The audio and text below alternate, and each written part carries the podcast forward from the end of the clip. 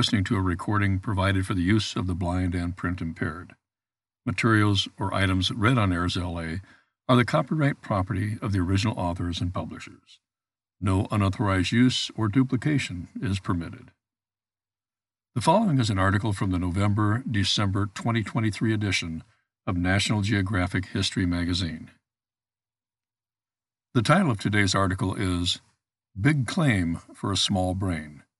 H. Naledi Buried Its Dead by Braden Phillips and Julius Purcell.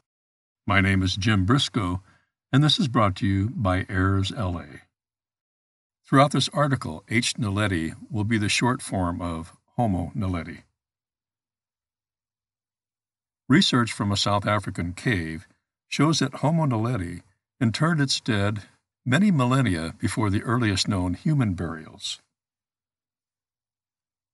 It is a bold claim. Equipped with skulls one third the size of ours, hominins in South Africa were interring their dead long before the earliest known human burials. This sensational finding was unveiled by a team of scientists led by Lee R. Berger, a paleoanthropologist at the University of Witwatersrand in Johannesburg, and a National Geographic explorer in residence. Berger made headlines in 2013 following his discovery of the remains of a hominin, later named Homo naledi. His most recent assertion that H. naledi deliberately buried its dead and may have created cave art has aroused both excitement and skepticism. To date, the earliest known intentional human burials happened 100,000 years after H. naledi lived. Published as preprints on the website BioRxiv, Berger's claims, if substantiated by more data, would rewrite the story of human evolution. The story of H. naledi began in 2013 when cavers in the Rising Star Cave, northwest of Johannesburg, reached a hard to access chamber strewn with bones. They alerted Berger. The bone cache lay in a deep chamber of the cave, later named the Dinaledi Chamber, a space accessed by squeezing down a 39 foot long chute with a width of just 7.5 inches at its narrowest. Faced with the huge challenge of excavating such a site, Berger placed a global recruitment ad on social media seeking archaeologists with very special qualifications. Applicants with the appropriate academic training had to be small and slim, with caving experience. Six women were chosen. They became known as the Underground Astronauts.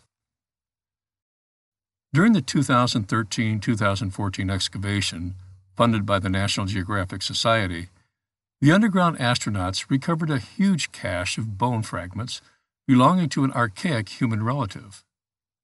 Collected from the Dinaledi chamber and other areas of the cave, the bones compose the skeletons of 15 individuals, the largest collection of hominin species yet discovered in Africa.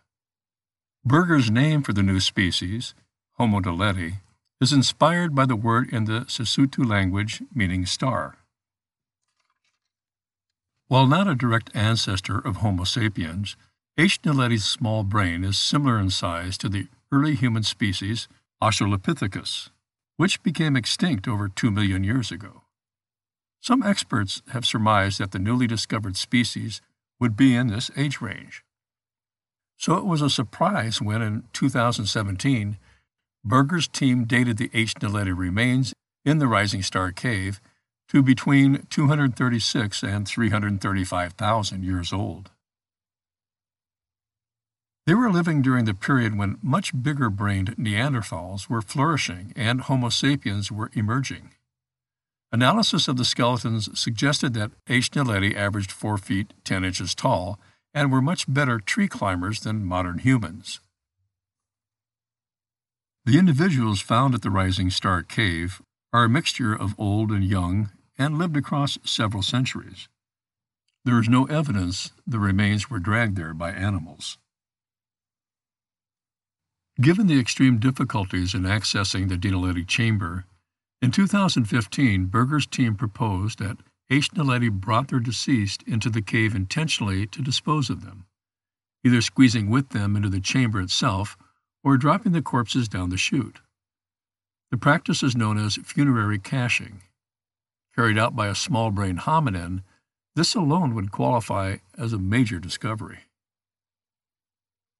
Another major excavation began in Rising Star in 2017. In the fall of 2018, Becca Peixotto and Marina Elliott were in the Dinaledi chamber examining sediment around bones.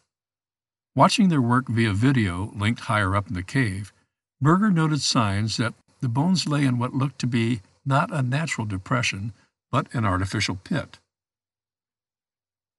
Five years on from the 2018 dig, Berger's preprint publications are heavily focused on this pit, known as Feature 1. The conclusion drawn by Berger and the team is startling. H. Naledi intentionally hollowed out a space in the cave floor as a grave.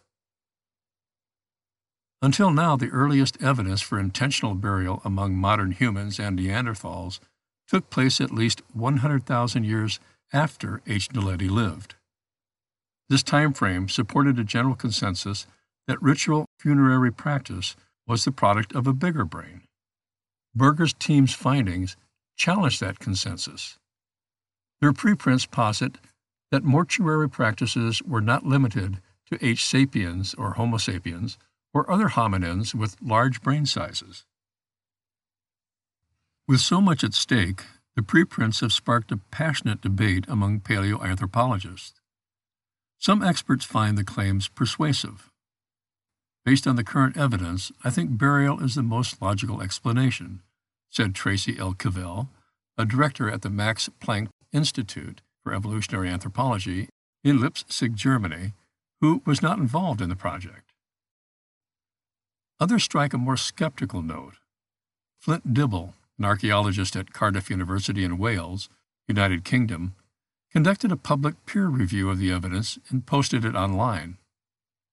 Concluding the preprints needed major revisions, he argued that the evidence presented is not sufficiently robust to support Berger's view that Feature 1 was created artificially. Perhaps the most controversial aspect of Berger's findings is the decision to release them online prior to publishing in a peer reviewed journal. In doing so, Berger said he was being transparent, allowing scrutiny of his work to advance more rapidly. Some experts agree. Kivell said the preprints move science forward, However, Chris Stringer, a research leader in human origins at the National History Museum in London, is one of several experts who don't agree with Berger's approach. I'm keeping an open mind about it all. Personally, I don't think it was helpful to pre release the papers before the full review, he told History. In addition to Berger's central claim of intentional burial, the preprints also describe cross hatchings and shapes found on the cave walls. Berger's team concludes that these are associated with H. naledi. To date, art has only been linked to H. or Homo sapiens and other big brain hominins. If it were proven that H. naledi had intentionally created such patterns, it would bolster the claims of H. naledi's cultural complexity. Nevertheless, a peer review of the preprints on the online journal of eLife noted that much data is still missing to validate such a bold assertion. Evidence is required that H. naledi in particular made such patterns, and that their creation took place between 200,000 and 300,000 years ago. Evidence of fire use, essential to navigating the darkness of a cave, is not addressed in the papers. Berger said it is available and will be analyzed at a future date. As the discovery of the bones in the Dinaledi chamber passes its 10th anniversary, it is clear that more exploration is necessary. Whatever new information emerges from such studies, the little hominins of Rising Star will continue posing big questions about human evolution for many years to come. If you want to learn more about AIRS LA and the types of programs we offer, follow us by clicking on any of the social media links at the top of our web pages. If you like what you see or hear, please click the like button. That brings us to the end of today's article Big Claim for a Small Brain. H. Naledi buried its dead. I'm Jim Briscoe. Thank you for listening.